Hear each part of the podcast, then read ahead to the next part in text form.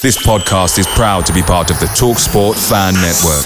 Talk Sport. Powered by fans. The Talk Sport Fan Network is proudly teaming up with three for Mental Health Awareness Week this year.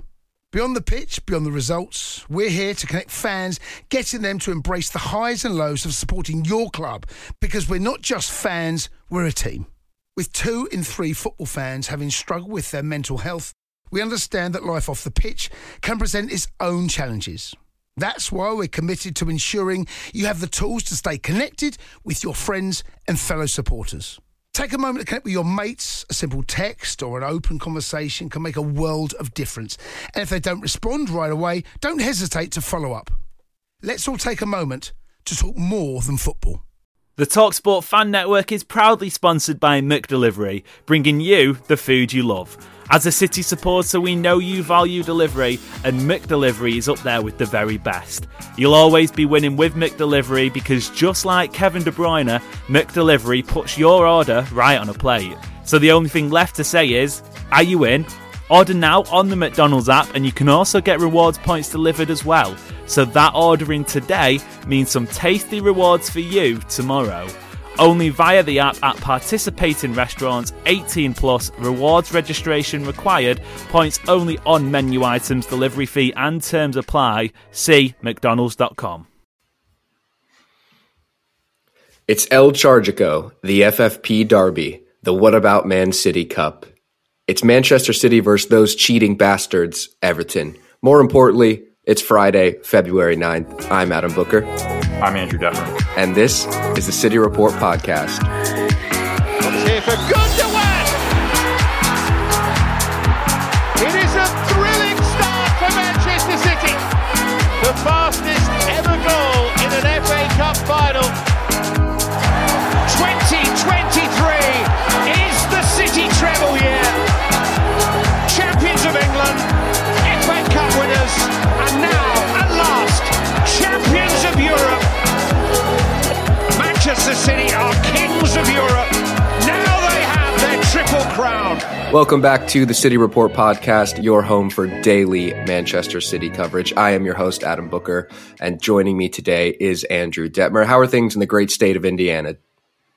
Uh, it is a beautiful spring day, um, which, you know, is concerning because it's February, but um, I'll, I'll enjoy the good weather where I can get it because next week it's supposed to get cold again. So, yeah, we're still uh, recovering from the ice storm we had here, but Laura and I are uh, hiding out in the cabin, in, in a cabin in the mountains this weekend, which will be nice. So looking forward to that. Um, we're going to get right into it because we have plenty to talk about today. If you are looking for some more in-depth uh, coverage looking ahead to the game against Everton this weekend, go back after this episode. Listen to yesterday's episode. Um, Adam Howarth and Amos did a great job looking ahead to that game and, and kind of looking at City's season and form as a whole. But we're going to get into some some different discussions today um, ahead of that visit from Everton.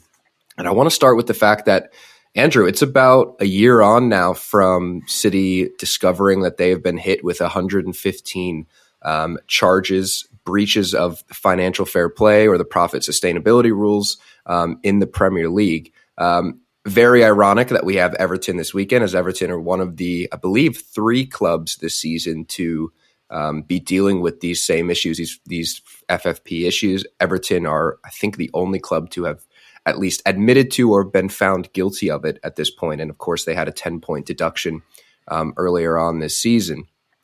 I want to start with the kind of uh, online discussion, and there's obviously been plenty of this when it comes to City's charges and Everton's charges. And every time we see these posts of, you know, Everton with the potential of another points deduction, or Everton are um, heading to another independent panel to to plead their case, we always see the responses. What about Man City? What about the one fifteen? What about those charges? Should we empathize with Everton fans and, and Premier League fans' frustrations and, and the whataboutery when it comes to the fact that they've already been handed a guilty verdict in regards to their profit and sustainability breaches and City haven't even necessarily gone to court yet? Absolutely not. Um, I'd also point out, Adam, that given it's a year on from the charges, that also means it's a year on from when you and I basically sat in this exact same spot and discussed those one hundred fifteen charges. And I would refer back to what I said uh, in that podcast to say that this is going to be a long haul for City. Um, you know, one, one hundred fifteen charges. Other people pointed out it's a little bit of a misnomer. Basically, there's just allegations for each season from my, I don't remember the first season. It might be twenty fourteen. I, I think it's, it's two, about, yeah, two, it's like it, the early twenty tens to the mid to late twenty tens. Yeah. Um, regardless, the conduct being alleged in the Premier League charging documents is very different from what Everton were accused of doing. In fact, there is basically no dispute around the facts and what happened when it came to Everton. It's this actually the same situation with the clubs that are in front of the committee on P S R again for this past calendar year. Um, it's not, oh, they need to decide if they broke the rule. It's no, because they broke the rule and are in front of the independent commission because they broke the rule and they've admitted it, because it's just a simple, you submit the financial forms. Now, Everton makes the claim, and I do think that there's some merit to this on in a broader scheme where they were told by the Premier League with regards to the charge they've already hit for, in their mind, that they were going to be okay with deducting the settlement or the, not the settlement, the stadium payments. Now, the issue comes in is that Everton didn't end up funding the stadium in the same way because they are so broke that they couldn't get like traditional funding. And the Premier League kind of came back and said, well, actually, because you've done it this way, that doesn't count. You're over the breach. So I can empathize with that situation because to me, as you know, my day job, if someone tells me, oh, it's fine, and then you come back and punish me later, that feels like a, hey, like you're in charge of enforcing this. You can't tell me one thing and change how it's going to work halfway through. But setting literally all of that aside, we're talking about a year, eighteen months, everything just happened. That's what was at dispute in Everton part one and these other cases coming up. And the Premier League has actually now, like, people are complaining, oh, we're going to have the results of the charges that just came down before City. And so, like, Everton may have been punished twice. Well, in response to how long the investigation and the issues the City were taking, the Premier League has changed the rules moving forward that, like, these things need to be handled by the end of the season. So, from an, like, the Premier League clubs did that to themselves for this season, so you can't really complain on that. But also, we're talking about documents that, you know, probably ten, fifteen, twenty times the amount that will be at dispute for City. A decade old, you know, testimony, witness memories, like there's just a lot more at play there that is going, requires both the Premier League and City to go through everything, to brief issues, to review, to, you know, question. Um, then you have to submit things to the independent commission, and then people get to respond to the indep- independent commission. Then the independent commission will hold a hearing, um, and then they have to have time. Like, this is a much more complex and much more, it, it is not a simple matter of this is a black and white rule. You've admitted to breaching it. What is the punishment? Which is what Everton face. This is a massive, I mean, in effect, criminal conspiracy uh, with financial crimes at the most sophisticated, highest level, if what they've alleged is true. That just takes time to prove. And so, like, I, I, I get fans being frustrated at like a base human level. But a lot of that just comes from the fact that the footballing media is not in any way equipped to talk about in an educated fashion these charges for the most part. And so the dialogue around the profit and sustainability, sustainability rules, and frankly, just the governance of the game in general, like football reporters are not policy experts and lawyers and like ex-government officials who can talk about here's how you set up a governance scheme. And so when they talk about those issues, they talk about them from the same way that a fan would, um, because that's their experience and approach to it. And so it just leads to a lack of legal literacy amongst fans with this process. Yeah, I mean, we've seen, I'm not going to name any names, but we've seen a very significant um, journalist who is a very good football writer in their own right ha- have the opinion that because City have publicly stated that they have a, quote, irrefutable body of evidence to prove their innocence. Um, this journalist says, well, why don't they come out and show it to the world? But you know better than anybody, Andrew, that's not how legal proceedings work. You don't just come out with all of your tricks up your sleeve before the, the, the case is even hitting the courts. Correct. And not only that, but uh, the Premier League and City both agreed and tried to prevent the disclosure of even the existence of this investigation and these proceedings. Um, they lost, which I I support the journalists um, from the standpoint of I don't think that the the existence of the proceedings and the investigations and these legal hearings should be secretive. Um, but I am very sympathetic to when we're talking about private arbitration and mediation proceedings, the documents that are being filed and the statements that are being put out there should not be part of the press, because the independent commission is comprised of professionals who I have complete faith in their ability to do their jobs well. We're talking about people that have spent decades developing a reputation and a practice to work in this area. They're not, they're not going to be influenced by like what club they root for. Or, oh, they got, they're, they're, you know, paid by the Premier League for doing this, so they want to rule for the Premier League. Like, I'm not worried about that. But what I am worried about is if every time someone was filing these things, everything was coming out, it can absolutely shape opinion um, for those people. And also just like it, it would be a nightmare to see the Premier League come out and put all of their arguments out there kind of in the public sphere, and then City wouldn't respond for like a month um, or maybe two months, depending on the briefing schedule on these issues. So to me, I'm glad that we know that this process is going on, and I think that should happen. Um, frankly, I do think it's weird that Richard Masters would not disclose when the hearing has been set for that, because I, I don't get why knowing when the hearing date is should be protected. But I do think that it's a good thing that both sides aren't litigating this in kind of the public space, and instead they are doing what should be done, which is that sophisticated, intelligent people are briefing these issues so that sophisticated, intelligent people can review them for the first time with fresh eyes and make a ruling. Yeah, absolutely. I, I think that's enough talk on this, because it's something we've spoken about plenty of times, and probably for the next, you know, year and a half to, to two years, we'll probably talk about it um, again and again. So I, I want to switch back to the football on the pitch, um, which it's crazy that we even have to make the distinction between having to talk about legal proceedings and, and regular football.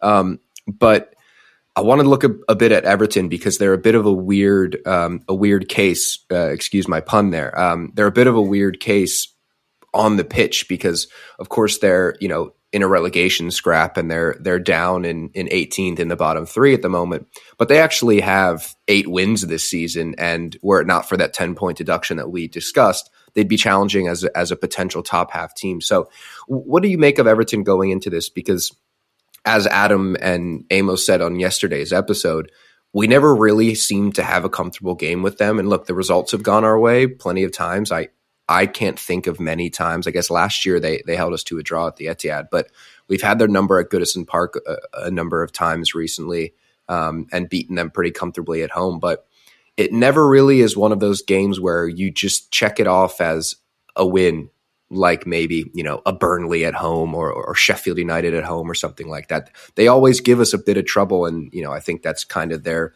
their mentality, especially as a Sean Dyche side. But what are you making them, given them, given their Their their place in the table doesn't necessarily reflect who they are as a football team?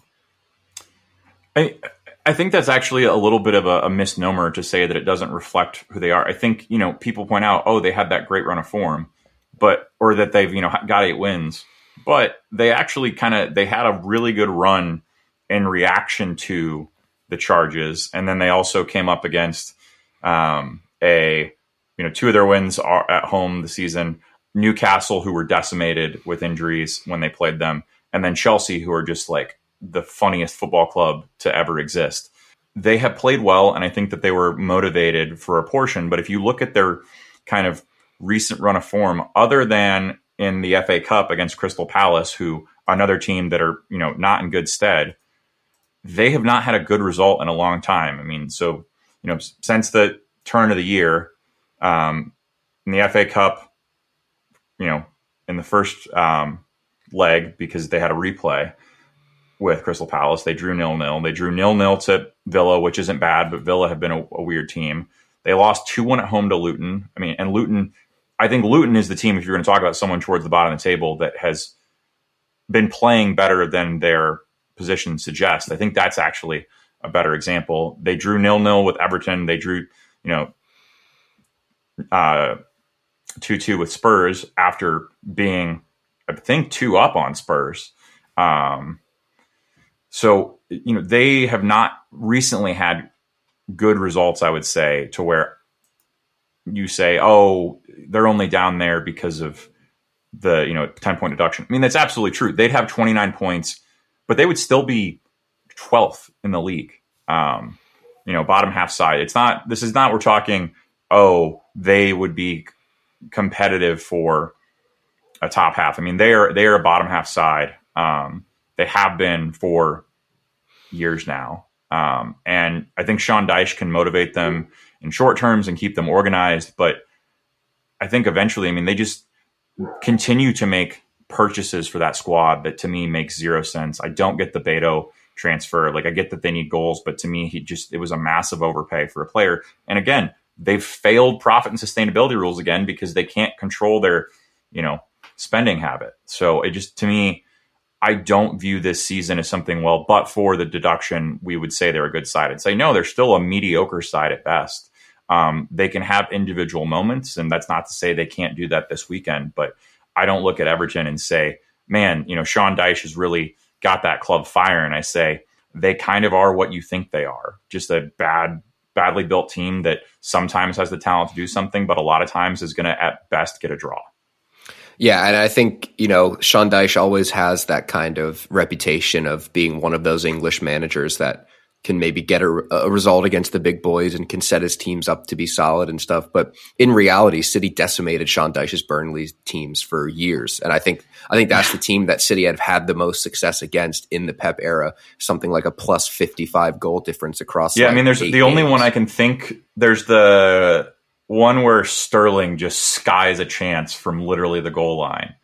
Um, yeah, that was a two, than, two one win, I think, right? I think yeah. City still won that game. Um, but that was when Sterling, that, that was from the, the Amazon documentary, right? Where he, yeah. um, he kind of, Pep kind of bollocked Ster, Sterling after the game saying that you have to be more ruthless and all that. And, um, and then but we of course, still won that. Like, yeah, it was yeah. tough, but like most of these games, you're right. Like we're, we were blowing them off the pitch. Like it's, yeah. I, it's a weird reputation he has of, in reality, he just grinds out games against the other subpar teams and just like barely stays afloat, rather than like, oh, he can play football against other mid-table sides, but then we'll sit in and bunker against the, you know, the big six or the, you know, the top half or whatever. Like he's just, his reputation, like he's fine. Like he's absolutely like, he's a, he's qualified to run a Premier League team, but he isn't some genius that's going to keep you, you know, alive and enjoying your football for, you know, decades at a time.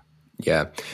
And look, I think it's kind of an uncomfortable position for them to be in when there's so much emotion surrounding every single game, yep. given the ten-point deduction. And, you know, I think City fans can relate to that in, in with with a pinch of salt. They can relate to that given the charges last season, and City went on a big run and kind of never looked back. But had things not gone well for City after the charges last season, what would we be sitting here discussing, saying, oh, the, you know, the players have lost interest and, you know, the club is threatened with relegation and all this kind of mm-hmm. stuff. And, and all of their successes have been tainted. Now, obviously, um, Everton's ten-point deduction and, and their, the breaches they've been found guilty of aren't necessarily tainting years of Premier League titles or anything like that. Um, but you are on this emotional knife edge where if it's a good result, you can say we're a team with our backs against the walls. It's this us against the world mentality, siege mentality. But if it doesn't go your way, then you go on the far other end of the spectrum and say, well, we've got this ten-point deduction. Everything's against us. It's it's just not our season kind of thing. And that's got to be a really uncomfortable situation to be in. Yeah, I mean, I, I think for a whole host of reasons. And not only not only the emotion of this charge, but just the the fact that, like, frankly, I don't know that Everton exists if they get relegated. Like, their finances are so screwed that if they go down, I just don't see how they survive. Um, and then you also have the fact that Moshiri has no money um, to invest in the club. They're taking out loans from the guys that want to buy them, but the guys that want to buy them are under United States government investigation for a whole host of things, and their business model doesn't seem to make any sense. Um, there's a really great podcast by Double Pivot. It's a um, subscription pod that they did, but they talked to a financial reporter who's dug into uh, seven seven seven Partners to like explain what they do. And I, I do not, I can't even understand how, even if they get across the line on this purchase, how Everton won't be in the same position of where they don't have money to like keep the team running. Are they called seven seven seven Partners because if things go well, you've hit the jackpot, but most of the time you're just going to lose all your money with them? I have no idea. Um, that it's a very weird business model. They're essentially... I've never gambled taking, in my life. seven seven seven is jackpot, right? Uh, or I am think I wrong? On, there? I think I think on it is on, uh, on slots, but I don't play the slots because I my conspiracy is that like I just I'm never going to trust a thing that like is programmed that yeah. I'm not getting like screwed at like that they're just like so you don't, oh you don't trust yourself. I mean I, I can't do anything with that. Oh, hey, Andrew's a robot. Yeah, um, but no, I mean I. I like I feel bad for Everton fans and uh, frankly the players. Like this can't be a fun position to be in um, for a whole host of reasons. But I, I think that the difference between you know City kicking on because of the charges and what Everton are going through is that City felt wrongly aggrieved and Everton do too, but no punishment happened. Whereas Everton feel wrongly aggrieved and they've been you know knocked to these points that like put them in a position where they could be screwed. And then, by the way, they could get another points deduction this season. Yeah, that would be uh, that would be a real issue for them. They would have to become some sort of Phoenix club like F C Everton of Merseyside or something like that, yeah. um, which may be an interesting story. But that'll do for part one. Stay right where you are. We will be back in part two to discuss the Premier League title race as a whole. Away days are great, but there's nothing quite like playing at home. The Etihad Stadium really is wonderful at this time of the season. And the same goes for McDelivery. Maximise your home ground advantage with McDelivery. Order now on the McDonald's app. At participating restaurants, eighteen plus, serving times, delivery fee and terms apply. See mcdonalds dot com. The TalkSport Fan Network is proudly teaming up with Free for Mental Health Awareness Week this year. As football fans, we often pride ourselves on knowing everything, from which substitution can turn the game around to the quickest route home to beat the crowds. However, when it comes to discussing feelings with our friends, we might not always feel as confident. That's why we're here to equip you with the right tools so you can reach out to those who can help. If your mates are struggling, let them know that the Samaritans are free to call on one one six, one two three. That's one one six, one two three. They are there to listen without judgment or pressure, twenty-four seven, three hundred sixty-five days of the year. Let's all take a moment to talk more than football. Welcome back to the City Report Podcast, your home for daily Manchester City coverage. If you are new here, please hit follow, hit subscribe, leave a rating, and leave a review unless it is a shit one. That is the best way for us to get this show out to more blues like you. Andrew, I want to look at the Premier League title race, kind of the, the bigger picture, because I think this past weekend was um, potentially a really big moment in the, in the title race with Arsenal's victory over Liverpool, which kind of, um, you know, was went in City's favor. And then City have the big win on Monday night at Brentford. Um, and now the destiny is back in City's hands. Um, I'm going to give you two options here. If City are to win the league this season, it's going to go one of two ways, I think. It's going to be one of those, potentially with Arsenal, potentially with Liverpool, probably with Liverpool. It's going to be one of those where you got to win fourteen straight and win it on the final day and finish with ninety-four points and, and your challengers finish with ninety-three or ninety-two, whatever. Um, or it can be like last season where City did have to come from behind in the title race, but actually they won it at a canter in the end. Um, just given the vibe around the league at the moment, of those two options, which one do you think is the more likely? I do actually think that City go on to win this title by multiple, like with multiple matches to spare. Um, the fact that everyone said, oh, every match is a cup final now for Liverpool because Klopp is leaving and that's going to power them on. I don't know that they've looked worse this season than when they played Arsenal. So And and they're they're also, I, I made this point last week, I think, that they're also a club notorious for letting the emotion of their plight mm-hmm. be a burden for them. Yeah, absolutely. And uh, the other thing, too, that I think people um, have overlooked, and we saw it in the Arsenal match, is that Dominic Szoboszlai not playing in this Liverpool midfield is a huge issue for them. Um, and he may may make it back in time for City versus Liverpool, but that like would basically be the first match he's kind of projected to be kind of back on the sideline. Um, he's had other injuries. I mean, he came back for one match and then immediately went, you know, kind of went off injured again. So I think he's a really big miss, because I think one of the reasons they have been better than we all expected this season, given their squad turnover, was how quickly he hit the ground, because he really, I mean, he's a perfect Klopp midfielder. Um, and they really haven't had a perfect Klopp midfield since the Fabinho, Henderson, Wijnaldum uh, midfield.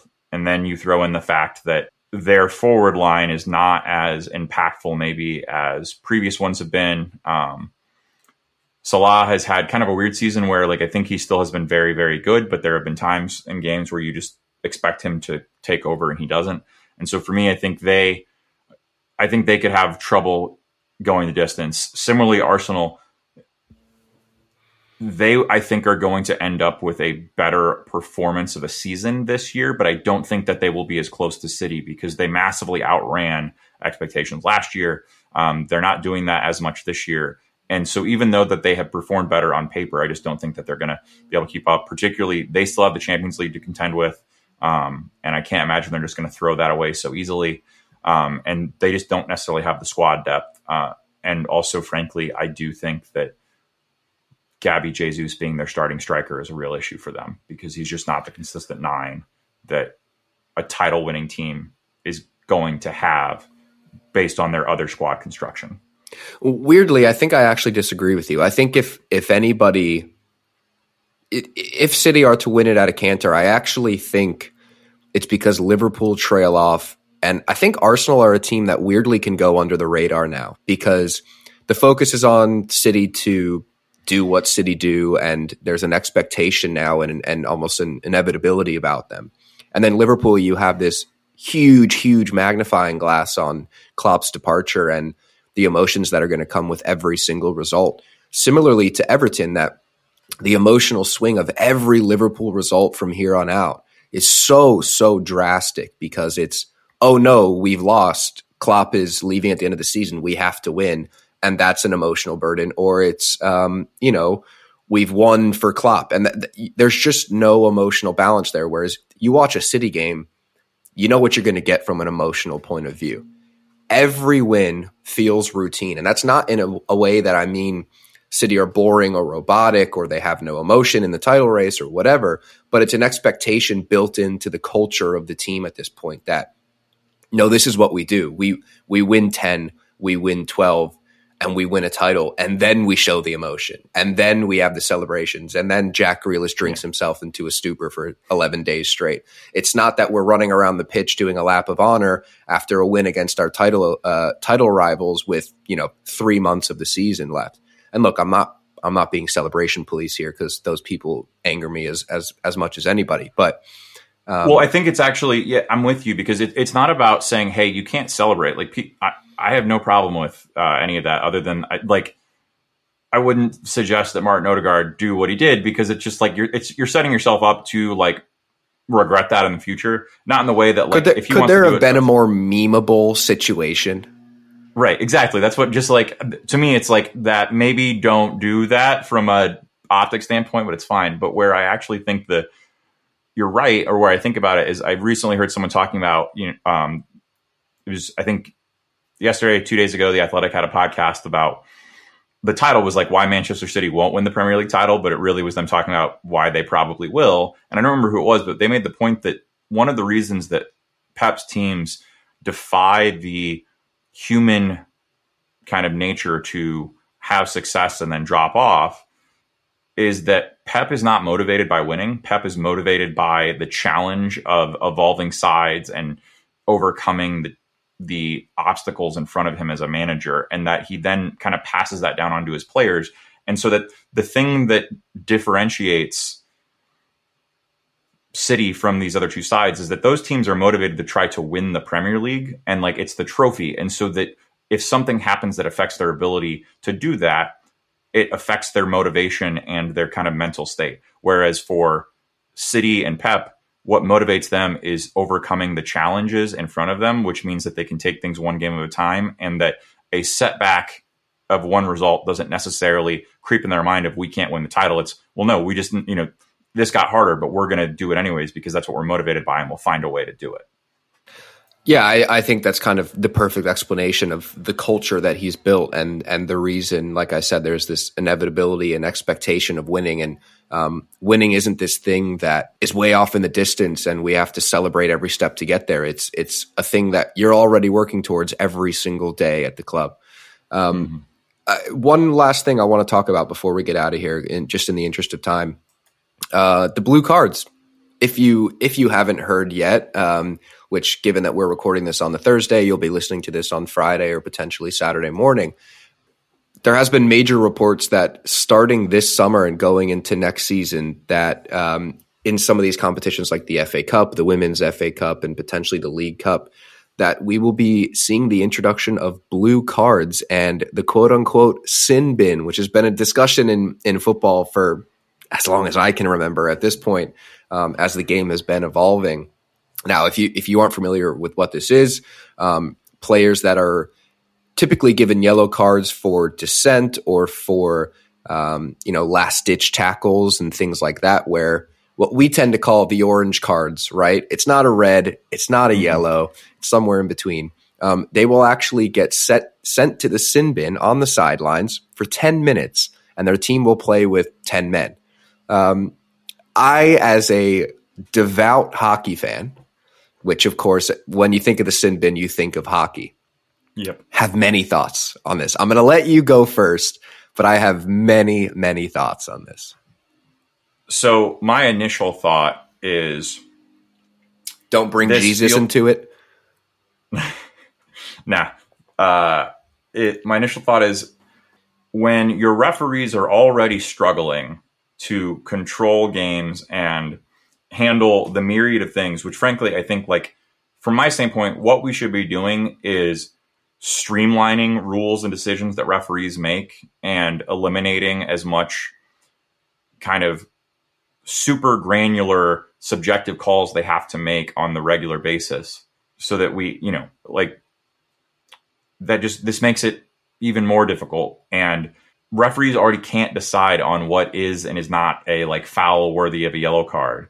Like, I don't want to know what's going to happen when you have referees, like, being incredibly subjective about what is and is not a quote unquote blue card. Um, and then, I mean, my understanding, I'm not as big of a hockey fan as you, but, like, I'm very aware of the sport and have, like, watched a good amount, is that it sounds better in theory in terms of what it does for your team compared to in practice, that many times the period when you play down a man, it just kind of becomes bunker, make sure things can't happen, and then the guy gets back on and things kind of resume back to normal. I would say that that's not totally true, because in hockey, the way that it works is, basically, given the fact that there's only nine people on the ice at that time, right? There's five on the team on the power play, as it's called, and the team that has a player in the sin bin is down to four. There's so much space in that time that it allows for probably the most fluid and attacking hockey you'll see in a game. The game is a lot less bogged down. However, that doesn't relate to football in any way, shape, or form. Oh, yeah, no. We, all this is going to be, all this is going to be is what's it? Wh- I mean, what does a team do when they go down to ten men? They sit in a low block and they try and survive. Yeah. So if you're doing this two or three times, unless you're us, it, when somehow we've multiple right. times gone down a man and then we play better, right? All I see is you're now telling me there's a potential in games for of a ninety minutes that twenty or thirty is just going to mm-hmm. be a team sitting back trying not to do anything. Fuck no. I don't want it. I don't want to touch that with a ten foot pole. I, I maintain that, like, if we're going to take a rule from hockey, it should be the fighting. I think, well, I'm down, totally down with that. Um, I would love to see Kyle Walker and Neil Mopay. Everybody clears out, forms a little ring, and the referees just give them a good thirty seconds with, you know, street rules. No, no, no kicks. See, you to want the Kyle groin. Walker? I don't want Kyle Walker. I want Ederson. I yeah. want the madman who would be. A I don't think man. Ederson can play by the rules, though. Yeah, that's a good point. Ederson, Ederson would probably kill someone. Ed, Ederson's pulling something out of his out of his side. Yeah, he's pulling a shiv. He's pulling a shiv. Like, yeah. let's be honest, that's what he's going to do. But no, the rule for me that, like, if you want hockey, as you pointed out, is like a very free flowing, fast paced game that which is not dissimilar to what most people want to see on a football pitch. To me, the rule that has always made sense to pull over, which would also eliminate, as I mentioned earlier, these like horrible calls that like no one likes that slow down a game, is the hockey offsides rule. Like, just have it function that way of where it's would not. Would you enforce that at midfield in football? So I'm saying when you draw the line of, it's, right. you know, it's not, oh God, he's got a toenail offside. It's like, but they, is any they part do of that him? Now. They yeah. do that now, unfortunately. Yeah. Yeah, but it's just like that. The old way, it was like you just kind of looked at like, oh, they were like, you know, they were leaning forward, but their feet are on side. It's fine. Like, do things that make the refs have to do less work, not add more. Adding more is a ter- like adding rules is actually what Major League Baseball has done. They've added more and more and more rules, which has slowed down the game and made it more complicated. And it's why the sport is not as popular as it once was, because it's just like it's so slow paced, like, and this is gonna do the same thing to your point of both. Now that we're gonna have times where you got to get the guy off the pitch and then you got to get him back on, and like the ref like stops the game for that, and then literally it's gonna be ten, twenty, thirty, you know, if you're playing a, you know, Neil Warnock team, ninety minutes of them bunkering with ten men. Like, that's just what yeah. we're gonna be facing. So this is from the report from the Evening Standard, and they they say that Um, players will be shown a blue card and sent to the sin bin for ten minutes if they show dissent to officials or commit a cynical foul. So do you think the theory here is to hope that they never have to use it, in the sense that this is just added motivation to not speak back to officials and not commit those fouls that, you know, pulling a player down on a fast break, which is never going to be a red, but should be, in my opinion, when a team is breaking away and you just kind of grab the shirt and hold on to them, and they give a yellow for that. Is the hope that that they don't have to use the sin bin very often because they want to eliminate I, I the thi- from these games? Or do they see this ten-minute period of one team being down to ten men like hockey, where actually the excitement is ramped up? I, I think it's I think it's this idea of the first one. Like, I don't think they're trying to ramp it up, because it it doesn't make sense on like, doesn't translate so much at all. No, you have so many more people there. There's already like more than enough space. It's not anywhere, you know, it, it just, the space available to the numbers in football is way different to hockey. Um, so pulling that one person off doesn't really affect it. And like, we see that of, it's not until teams go down like two players. Um, I've seen three before, where you really see, like, notice a man, they are getting worked. Like, you can defend still a guy down and you're fine. Yeah, I mean, we saw Liverpool win a game at Newcastle this year with ten men. Yeah. Like, it, yeah, it, to me, if if they really do think it's the second one, they're idiots. Um, on the first one, I don't get, like, it feels like it's a solution in search of a problem, because do you know what the solution to dissent and cynical fouls? Use the yellow cards that already are there. Like, which they've said they're refer- going to do, and they just haven't enforced. Yeah, well, it, it, like, all it would take is referees starting to send off players for talking to them, because I've maintained that the rule should just be, if you aren't the captain and you talk to a ref when the ref has not said, hey, you come here so we can talk, it should just be a yellow card immediately. Like, no, you don't get them a warning. You don't, like, just start enforcing that, and it's going to solve the problem. If what about, people what about physical referee, abuse? Speak back, you get a slap in the face. Commit a cynical I foul, mean, you know, we'll dead leg you. I mean, I'm I'm down with that, but I'm also the guy who said that uh, I maintain that uh, society could be partially fixed if, when you talk shit to a player in any sport as a fan, that player gets one get out of jail free card where they get to go into the stands and just, like, basically square up with you for talking shit. I'd be dead at Timbers games by now. I'd be I'd be buried in the ground. Because I, I maintain that Ron Artest did nothing wrong at the Malice at the Palace. That is, he is entirely that, justified to enter the crowd and beat the shit out of that guy. That is the perfect, perfect place to end an All-American podcast. Free our man, Ron Artest. No. Andrew, thank you very much. Cheers. Uh, actually, I think he's called Meta World Peace these days, isn't he? So he learned from his lessons. I don't know that he learned. I think he's trying to, you know, it's an alias to draw attention away, but... All right. I've been Meta World Peace. This is Andrew Dettmer. Thank you very much for tuning in. Until next time, see you later. Make sure you're geared up for Man City's end-of-season run-in with McDelivery. Great food delivered right to your door. By using McDelivery, you won't miss a moment of City's crucial run-in, and just like Kevin De Bruyne, they deliver your order exactly where you want it. Order McDelivery now on the McDonald's app. Are you in? At participating restaurants only, eighteen and plus, serving times, delivery fee and terms apply. See mcdonalds dot com. The TalkSport Fan Network is proudly teaming up with Free for Mental Health Awareness Week this year. As football fans, we often pride ourselves on knowing everything, from which substitution can turn the game around to the quickest route home to beat the crowds. However, when it comes to discussing feelings with our friends, we might not always feel as confident. That's why we're here to equip you with the right tools so you can reach out to those who can help. If your mates are struggling, let them know that the Samaritans are free to call on one one six, one two three. That's one one six, one two three. They are there to listen without judgment or pressure, twenty-four seven, three hundred sixty-five days of the year. Let's all take a moment to talk more than football. This podcast is proud to be part of the TalkSport Fan Network. TalkSport. Powered by fans.